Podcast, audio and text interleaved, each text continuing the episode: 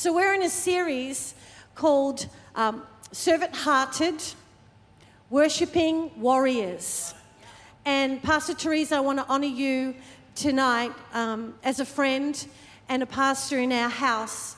You carry such a powerful, delightful, refreshing um, anointing. And we want to honor you because you labor for us in the Word of God. And you, you pray for us, and the prophetic edge on your life just brings life. And as I was uh, preparing for tonight, I saw like, uh, like lasers coming out of your mouth, um, laser beams of life as you share the Word of God. It's like it penetrates to the exact pinpoint place. If anyone's hungry, they receive it. So I just want to honor you and delight in you, and let's give Pastor Theresa a thank you.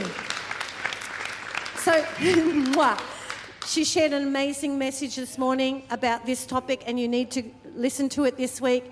Pastor John opened up this message about the wilderness test during Powerhouse Conference, and I've listened to the message again and again, and it's so powerful, so impactful. It's a lifelong message because wilderness tests will be throughout our lives. And I was thinking about it as um, we were worshiping together and how powerful our worship is together. And I was reminded of when I walked through the doors of a church like this um, 30 years ago in Melbourne. And I was so broken. Brendan and I were in a, a wilderness uh, season. And uh, for five years, we hadn't, previous to coming into this church, um, we hadn't been in church. And we had gone through um, a time of our marriage um, fell apart and, you know, we've been together nearly um, 40, over 40 years now. But during, when we first got married, it was all hell broke loose. No wonder, because look at the fruit of being together in Christ. But um, I remember walking into a church like this, and the worship had already begun, and I kind of slid into my seat, broken, bruised, wounded, like, just like, God, are you here for us again? And this woman next to me was singing her lungs out. And I couldn't sing. I was so broken. I just cried and cried and wept and wept and slunk down in my seat. And then I was on my knees. But her worship, her worshipful worrying, not worrying, worrying, washed over me. So I just want, this is just before my message, I want to give you a mini message. Don't let the enemy contain your song. I don't care how good the sound comes out or how not good it comes out.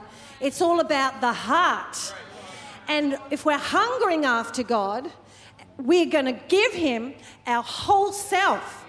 And it can't be contained. The enemy wants to put you a lid on you and contain you. But the beautiful thing is, in these moments together, you can bust out of that and give God all the glory. And not only are you setting yourself free in those moments, you also have no idea what's happening around you in the atmosphere for the person in this room okay? Because not everybody comes through those doors like, yay, I can't wait to be in church. Some people come in absolutely torn, broken, and in their wilderness, and it's life giving being here with you. Amen? Okay, so we'll all go through seasons of the wilderness. It's a place that will challenge us, and um, I believe the enemy's plan for those wildernesses is for you to drop your trust and faith in God.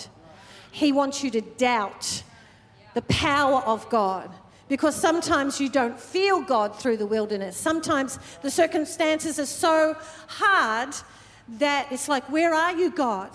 But the test, the test is, Will you hang on? Will I hang on to my faith through those times? It's often um, a manifestation of temptation during those times, spiritual attack. It can involve financial difficulties, emotional drought.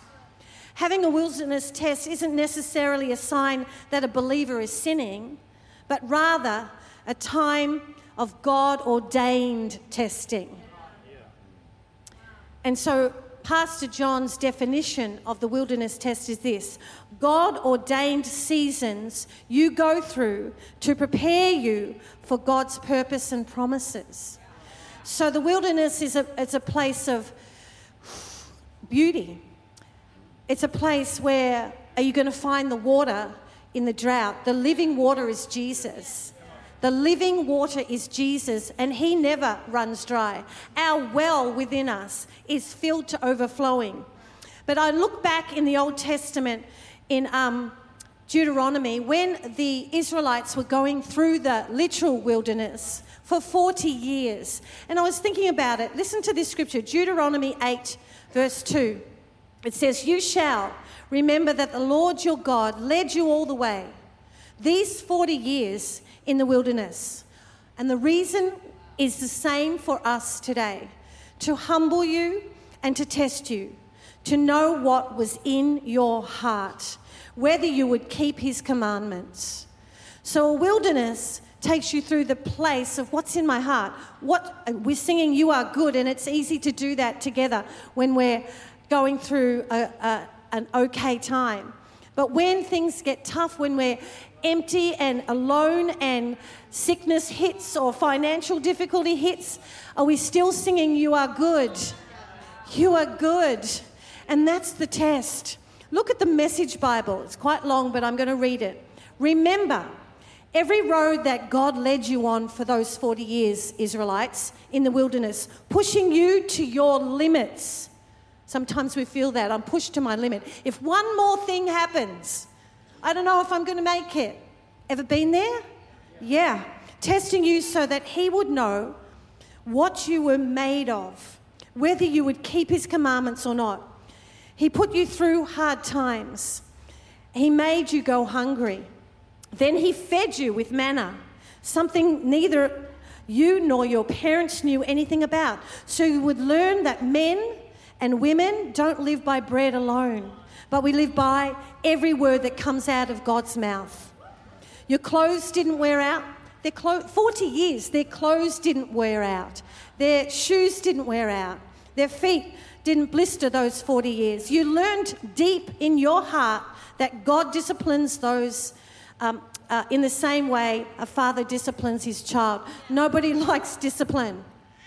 No, I, amen. That's Paisley.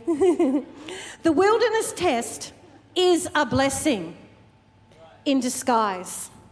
We've just got to navigate through it God's way. All right, so the question is Will I still be a servant hearted, worshipping warrior through my wilderness test? So, number one, being a servant hearted person. And my example is Jesus himself.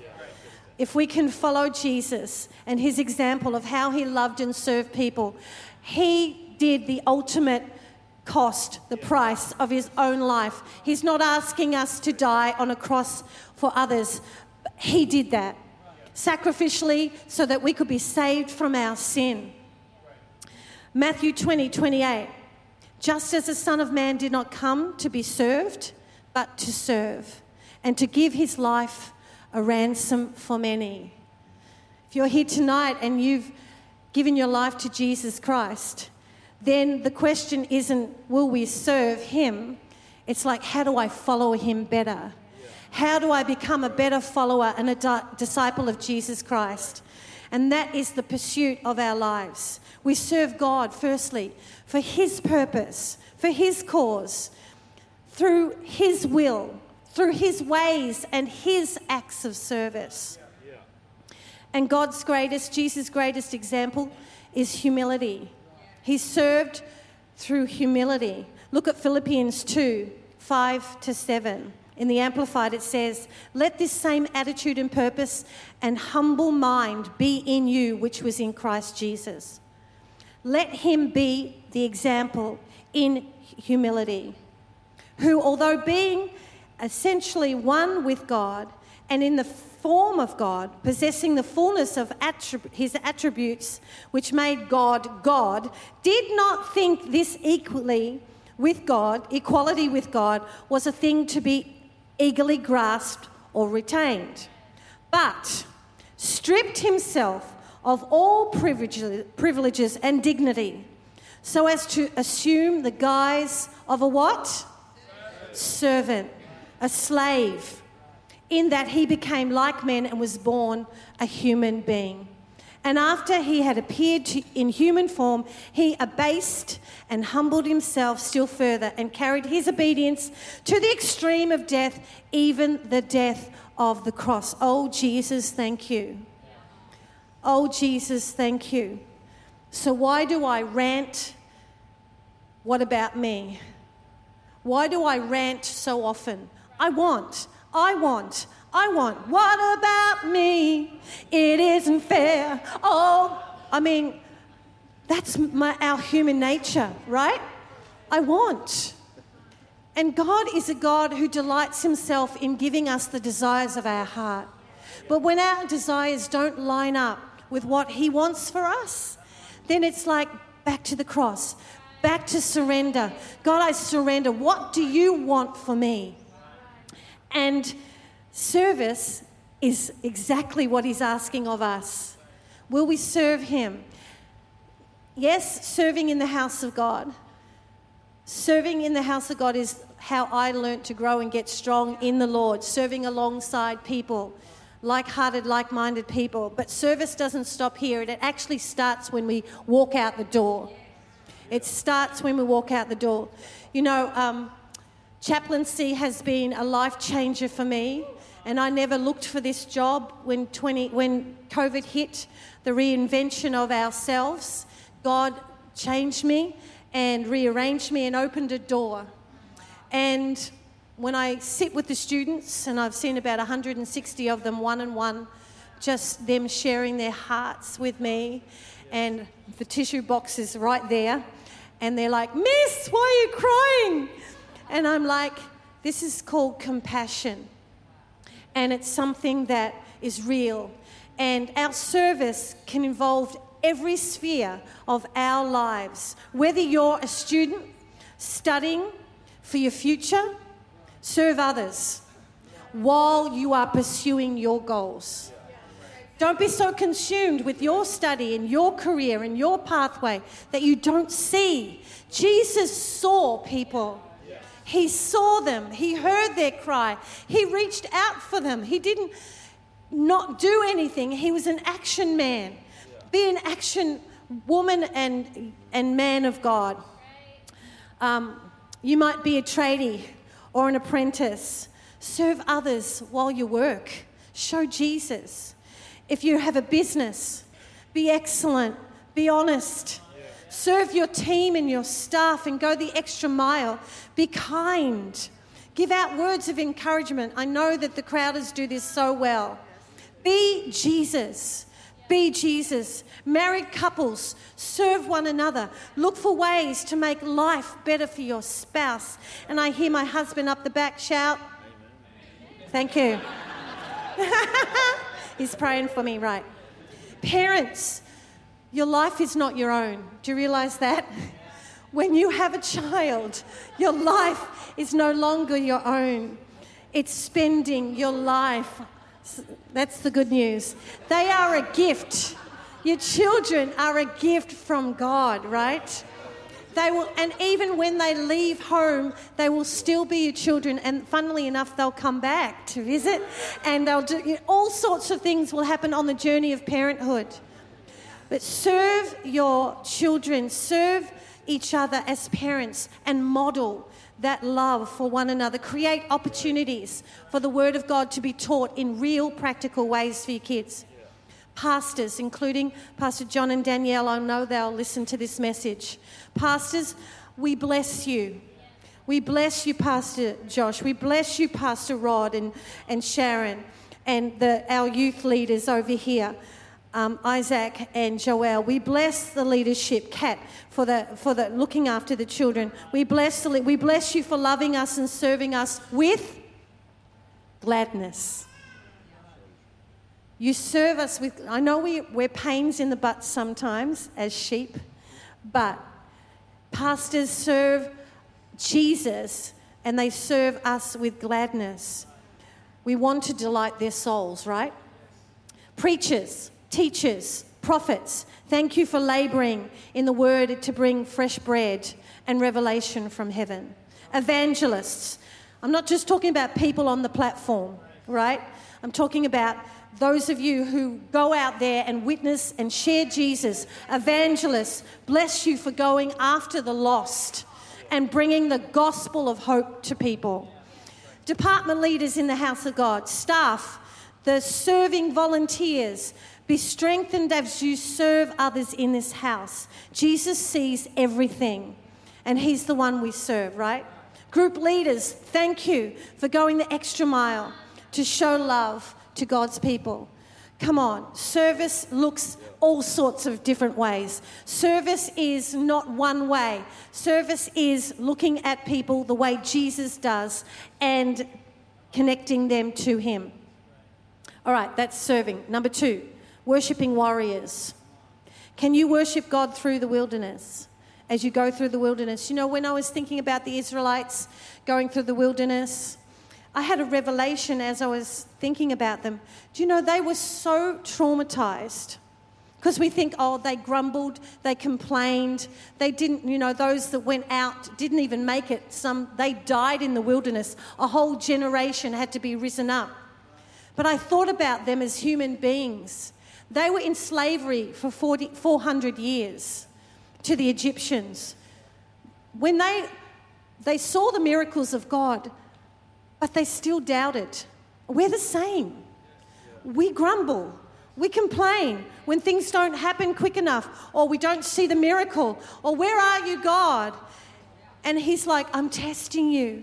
I've got great things for you. If you just hang on, don't let the enemy take and rob from you. So they were traumatized. And in our ministry time, I actually want to, because the Holy Spirit said to me, Jesus is coming as the deliverer tonight. Not a delivery of mail, but a deliverer, the deliverer. What, is it, what does he do? He actually lifts and removes burdens, and the anointing destroys bondages. And he's going to do that for traumatized people tonight. He's going to do it. He's done it for me. I've been traumatized by lots of things. I was sexually abused as a child. He's going to lift some of you out of that memory and out of that pain. He did it for me. He continues to do it, but the memory of it is gone. Like I'm healed, I've been made whole. But there's also a process of what Jesus wants to do while you're going through. And as a worshiper, a worshiper isn't a singer. A worshiper is somebody who hears and obeys. When the, the Israelites went out to the wilderness, the scripture says that they went because God said He wanted to meet them there and He wanted them to worship Him in the wilderness. And He's saying the same thing to us Will you worship me in a wilderness? You might be sitting there tonight going, I'm all good, I'm all good, Cathie. And that's wonderful. I've been in those times too. But when it hits the fan, that's when the test is on. Our songs of praise, our songs of worship need to be intimate. Jesus said, The Father is seeking those that would worship Him in spirit and in truth, in reality. God's looking for real worship. We're talking about hunger for God, we're talking about revival. Revival, we are in revival, as in personal revival. If I can let my, my love and passion touch somebody else, then that's going to bring life. I remember Pastor Corey when he was here, I was on the, I was on the stage and he prayed for me and he said, You're a carrier of revival. And I tell you, the attack that came after that to make me doubt that I had anything to offer, and that's the lie. So, to be a worshiper, when we're in true worship, touching the Father's heart, revealing our love for Jesus, the Holy Spirit comes and He empowers us. And what about warriors? Warriors face battles and win wars through faith and love. Our whole existence is to love the world. Our whole existence as believers is to love the lost, to love our enemies, to pray for those who persecute us. Our whole purpose is to display Jesus. Ephesians 6:12. Go back to the armor of God um, message. For we do not wrestle against flesh and blood, but against principalities, dark powers that are in the atmosphere against powers, against the rulers of darkness of this age, against spiritual hosts of wickedness in heavenly places. That's not in heaven. There are atmospheres in the heavenlies, the atmosphere. And the God of this world, little g, the devil, has assignments against us. But as we come before God in the authority that's in the name of Jesus, in the authority and wield our sword of the Spirit. Take it up. The Word of God. It is our battle equipment to cut through the lies of the enemy and to bring out truth. Jesus was taken into the wilderness by the Holy Spirit. So when you're in a wilderness, sometimes it's the Holy Spirit saying, Hang on, I just want to grab your attention here. I want you to battle this in the spirit because we're not wrestling against people.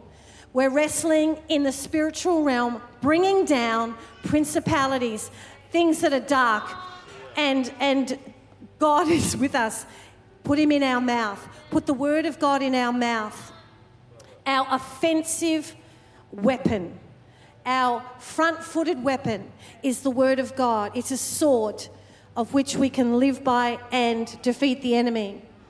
I knew the enemy wanted me out of the school because for the first term I was in there, I felt like I was so alone. Like, so alone. It was like going into another world. And the Holy Spirit said, I'm going to teach you in this feeling, in this moment when you can't preach Jesus. I'm going to give you another language for these students. I'm going to show you another way. I'm going to show you something that you've never had before. And so I just settled down, pedal, settled down. And He's shown me His glory and His goodness. And so, what would I do every morning? I put on the armor of God, physically talk about it, put on the shield, and get, get geared up, walk through, the, walk through the gates of the school, and say, Everywhere I place my feet, I, everywhere I go, I take the land. Greater is He that is in me than He that's in the world. So everywhere you go, everywhere you go, God is with you. Put the word of God in your mouth. Like this morning, Pastor Theresa unpacked it beautifully. Whatever you need for the moment, there is a scripture for you. There is something. I suffered from insomnia, insomnia for since from April to about three weeks ago, and it was horrid. If you've I'll pray for you if you suffer from insomnia because it's torment. And I'm like, and I was still working and I still had to get up and go to school. And I'm like, is this ever going to stop? Is it ever going to stop? Am I, am I ever going to sleep again? And the Holy Spirit just said, that scripture, um, for, uh, Psalm 4, verse 8, I will both lie down and sleep in peace. For you alone, O Lord, make me dwell in safety. I've even got a pillowcase that a child made for me that he printed that scripture on, and I put it under my pillow. And it's the word of God. And I'm sleeping. I'm sleeping through. So, hands up if you suffer from insomnia. Hands up if you suffer. Could you just stand up? Okay, anyone that's having trouble sleeping. It may not be as dramatic, or it might be even years and years and years of trouble sleeping. All right, people around those people standing up, can you put your hand on them? If you're a believer, come on, get out of your seat if you need to. We break it. Shambropo Sararapatia.